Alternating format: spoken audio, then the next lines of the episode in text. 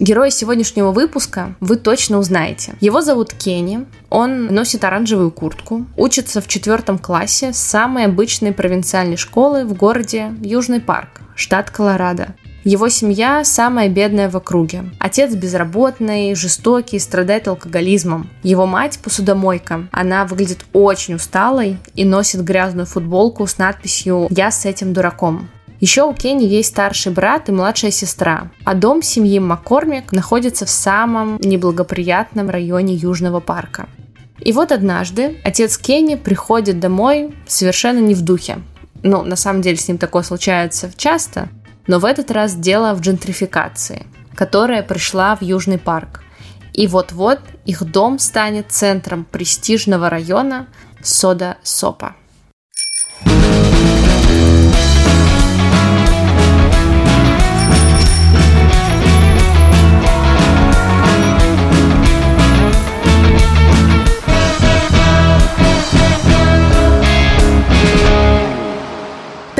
Вы слушаете «Город». И это подкаст о том, как города делают нас быстрее, сильнее, выше, а иногда почему-то медленнее и слабее. Меня зовут Настя Сливерстова, а тема сегодняшнего выпуска, как вы уже могли догадаться, джентрификация. Именно она превратила самые неблагополучные районы Нью-Йорка и Лондона в центре культурной жизни богачей и хипстеров. Могут ли такие же изменения случиться в Перми или в том же Саратове? Как понять, что твой район уже джентрифицирован? И при чем тут вообще Южный парк? Сегодня во всем этом мы разберемся. Третья серия 19 сезона мультсериала «Южный парк» начинается с того, что американский комик Джим Феллон красноречиво разносит репутацию Южного парка, называет его жителей глупыми и агрессивными. Чтобы спасти имидж города, мэр Южного парка предлагает городскую инициативу и описывает ее следующим образом. «Я объявляю план Садосопа План социальной деформации города, которая превратит наиболее обветшалый район в центр хипстерских кафе и магазинчиков. Район, где живет Кенни и его семья, должен стать такой социальной доминантной города. То есть таким модным местом, куда всякая фashionableная публика приходит выпить бокальчик в пятницу вечером. Власти решили разместить здесь люксовые апартаменты, открыть модный магазин экотоваров «Фермер-фермер» и другой малый бизнес. Так Сода Сопа должна была спасти Южный парк. Ну, вы понимаете, прилив капиталов, инвестиции, модная публика, туризм. На самом деле такой план уже работал и не раз.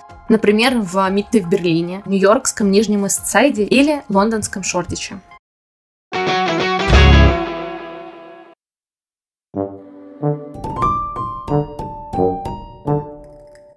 Итак, что же такое джентрификация? Впервые этот термин употребила социолог Рут Глаз в 1964 году. И в своем исследовании она как раз смотрела на то, как менялись рабочие кварталы в Лондоне. И вот что она писала. Один за другим многие лондонские кварталы, изначально принадлежавшие рабочему классу, оказались оккупированы представителями среднего класса, как нижнего, так и верхнего. Старые скромные коттеджи по истечении сроков их аренды превратились в элегантные дорогие резиденции. Процесс джентрификации стремительно распространяется по району, до тех пор, пока жильцы из рабочего класса не уедут и весь социальный облик района не изменится.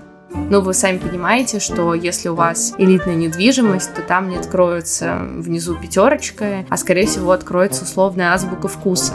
То есть магазины и бизнес постепенно переориентируются на местного жителя, который меняется и чьи потребности и финансовые возможности, соответственно, растут. Понятно, что с точки зрения такой социальной справедливости джентрификация становится проблемой. По замыслу авторов таких проектов местные жители, несмотря на уровень дохода, должны интегрироваться в новую среду. Но на деле все выходит совершенно не так, и люди просто уезжают из привычных мест. Локальные сообщества разрушаются, а социальная разобщенность только растет. Но об этом мы поговорим чуть позже. И в таких районах есть два варианта джентрификации – сверху и снизу. В Южном парке джентрификация пришла сверху, то есть правительство навязывает изменения. Но более классический вариант – это джентрификация снизу. И обычно процесс начинается с того, что активисты из среднего класса начинают самостоятельно обживать неблагополучный район. Позже туда едут другие жители, и большинство из них какие-то лидеры мнений или представители творческих профессий. Тогда район становится уже вполне себе благополучным. Медленно, но стабильно растет спрос на магазины и кафе, и таким естественным образом развивается малый бизнес. В большинстве случаев именно в этот момент подключается правительство и инвесторы. То есть цель чиновников – контролировать громкие городские инициативы, а цель инвесторов – продать свои квадратные метры в новом модном районе, успеть вписаться в этот растущий рынок.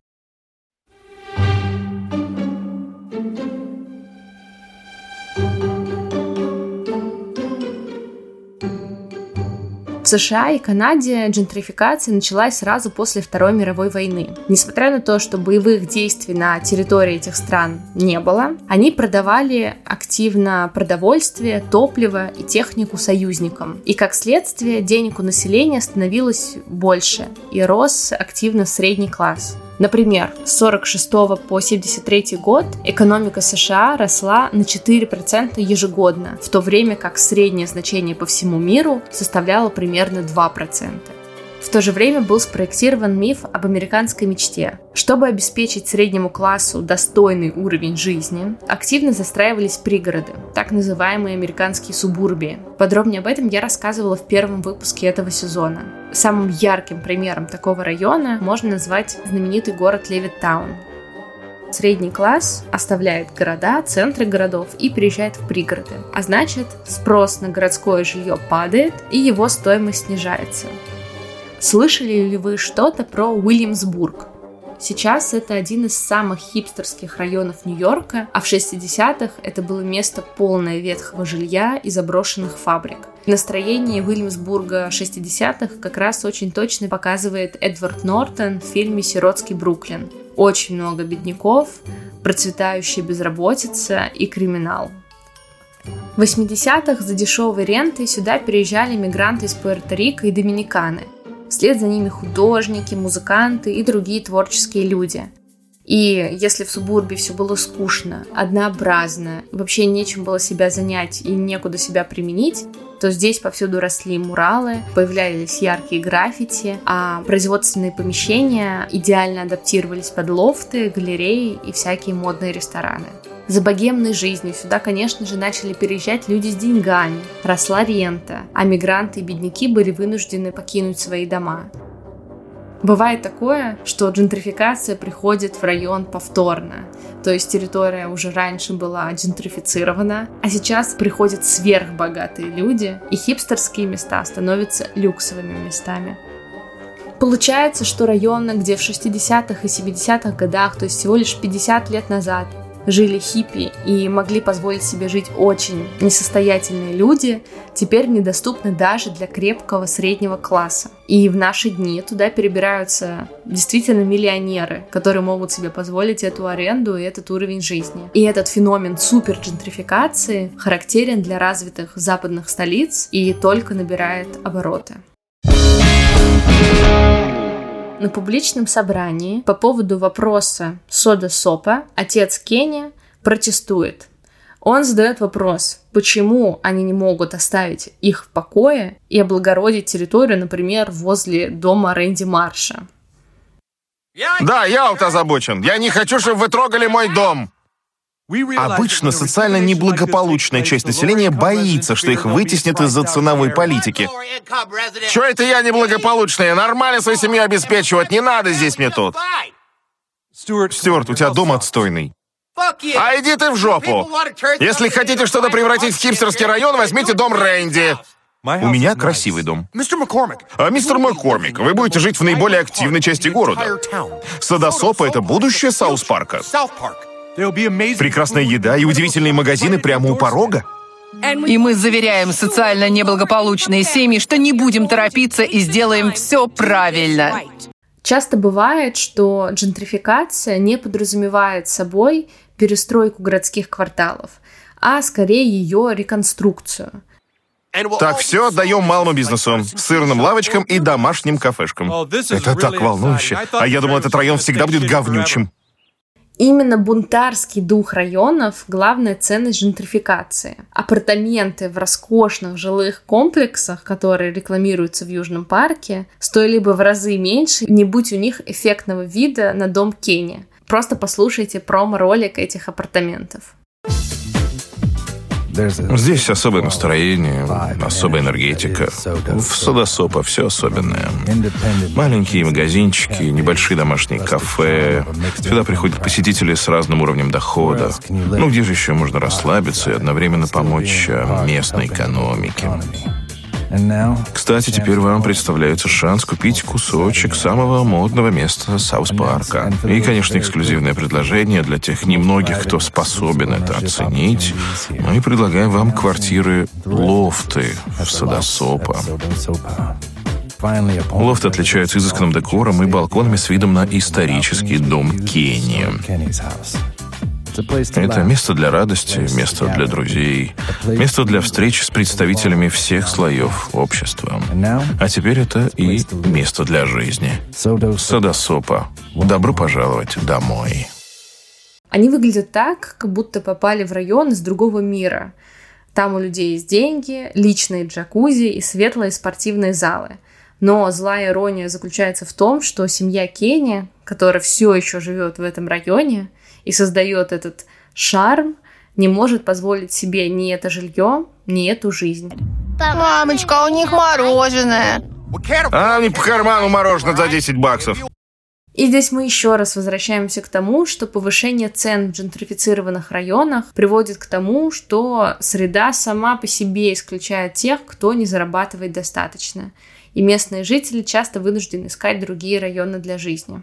Они чувствуют себя обманутыми, отвергнутыми собственным пространством, то есть территорией, которую они считали своей.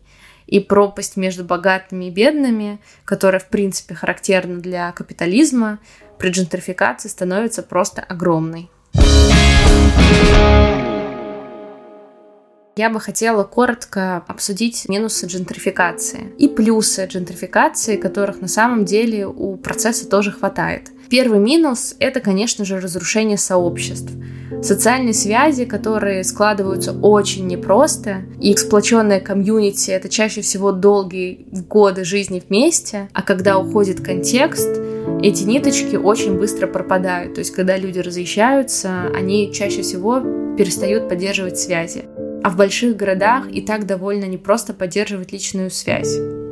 Также часто бывает, когда местные жители уезжают, они забирают с собой локальные бизнесы, магазины и кафе. Часто это мигранты, поэтому вместе с их ритуалами и бытом районы теряют свою культурную идентичность. А восстановить аутентичный дух кварталов практически невозможно. То есть это всегда видно, когда это сделано искусственно. А если такие попытки все-таки предпринимаются, то облик становится унылым и однообразным, очень, знаете, такая аккуратная, вылизанная облицовка зданий, все такое глянцевое, определенного типа кафе собираются рестораны, а, икеевская посуда, икеевская мебель, а, стеклянные витрины бутиков, и район действительно меняет свою целевую аудиторию. Более того, он ее значительно сужает – что касается плюсов джентрификации, они хоть и специфичны, но их достаточно много. Один район обрастает общественным транспортом, другой рабочими местами, а какой-то третий новыми культурными пространствами. Инфраструктура приходит за джентрификацией следом практически всегда. С появлением модных магазинов и кафе меняется и вся территория вокруг них. Появляются дороги, чинятся тротуары, иногда там власти выделяют средства, появляются детские площадки и зеленые зоны. Район становится доступнее для остальных частей города. Появляются школы, спортивные залы, а, там могут построиться муниципальные больницы, частные клиники. То есть все, что касается качества жизни горожан, обычно улучшается и делает район более привлекательным для горожан и бизнеса. И, естественно, новые бизнесы – это всегда инвестиции и налоговые поступления. Еще один классный очевидный плюс джентрификации – это снижение преступности – Районы становятся безопаснее, потому что маргиналы переезжают в другие части города. В целом районы становятся более безопасными, а значит появляется новый контекст для как раз создания новых социальных связей. То есть район становится более открытым, дружелюбным. В здоровом смысле джентрификация способствует развитию культуры и развлечений. Хочется привести пример джентрификации в России. На самом деле это явление в России не очень активно изучается, очень сложно реализуемое в условиях, которые сложились в России, но тем не менее один из самых громких примеров — это Остоженко. Этот район находится в двух шагах от Кремля, но в начале 90-х, то есть 30 лет назад, жилье здесь было на 70% коммунальным и 40% здесь не соответствовали санитарным нормам. Джентрификация прошла в два этапа в этом районе, районе. Первый этап был достаточно медленный. Богатые бизнесмены меняли доли жильцов на дешевые квартиры в новостройках, то есть покупали жильцам где-то далеко целую квартиру за то, чтобы получить их долю в самом центре города, в двух шагах от Кремля. Второй этап джентрификации начался после кризиса 98 года. Рубль обвалился, и инвесторы начали инвестировать в безрисковую недвижимость. Но они почему-то решили не реставрировать историческую застройку, а сносить ветхое жилье жилье и строить такие псевдо-особняки, дорогие и безликие. Все больше и больше девелоперов, инвесторов подключались к этому проекту, и тем громче звучала рекламная кампания. Остоженко, которая десятилетиями считалась не самым благополучным районом Москвы, теперь позиционировалась как «золотая миля». И сейчас район считается одним из самых дорогих в мире и абсолютно точно самым дорогим в Москве. Чтобы появилась та улица, которую мы видим сегодня, на Остоженке снесли 60% исторических зданий. И все 8 лет джентрификации геймификации, спрос на элитное жилье все увеличивался, а цены все чаще становились предметом спекуляций. Стоимость самых дорогих пентхаусов на Остоженке доходила до 30 тысяч долларов за квадратный метр. Над проектами Остоженки трудились известные российские архитекторы и студии, но даже это не помогало и не гарантировало качество, а джентрификация совсем не была похожа на ту, что наблюдают урбанисты и социологи в Европе или Америке.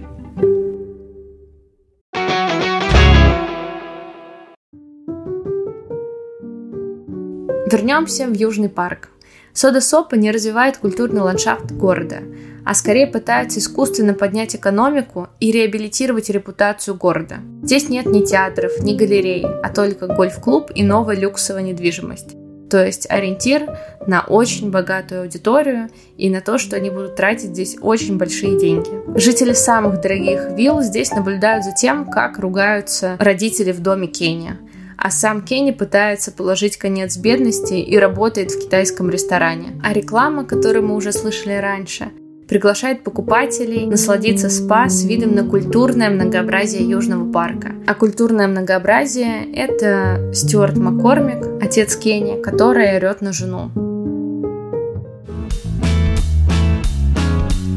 Спасибо, что послушали этот выпуск. Подписывайтесь на канал подкаста «Слушай город», ставьте нам сердечки на Яндекс Музыке и обязательно пишите комментарии. Это помогает подкасту развиваться, а вам слушать город внимательнее и чаще.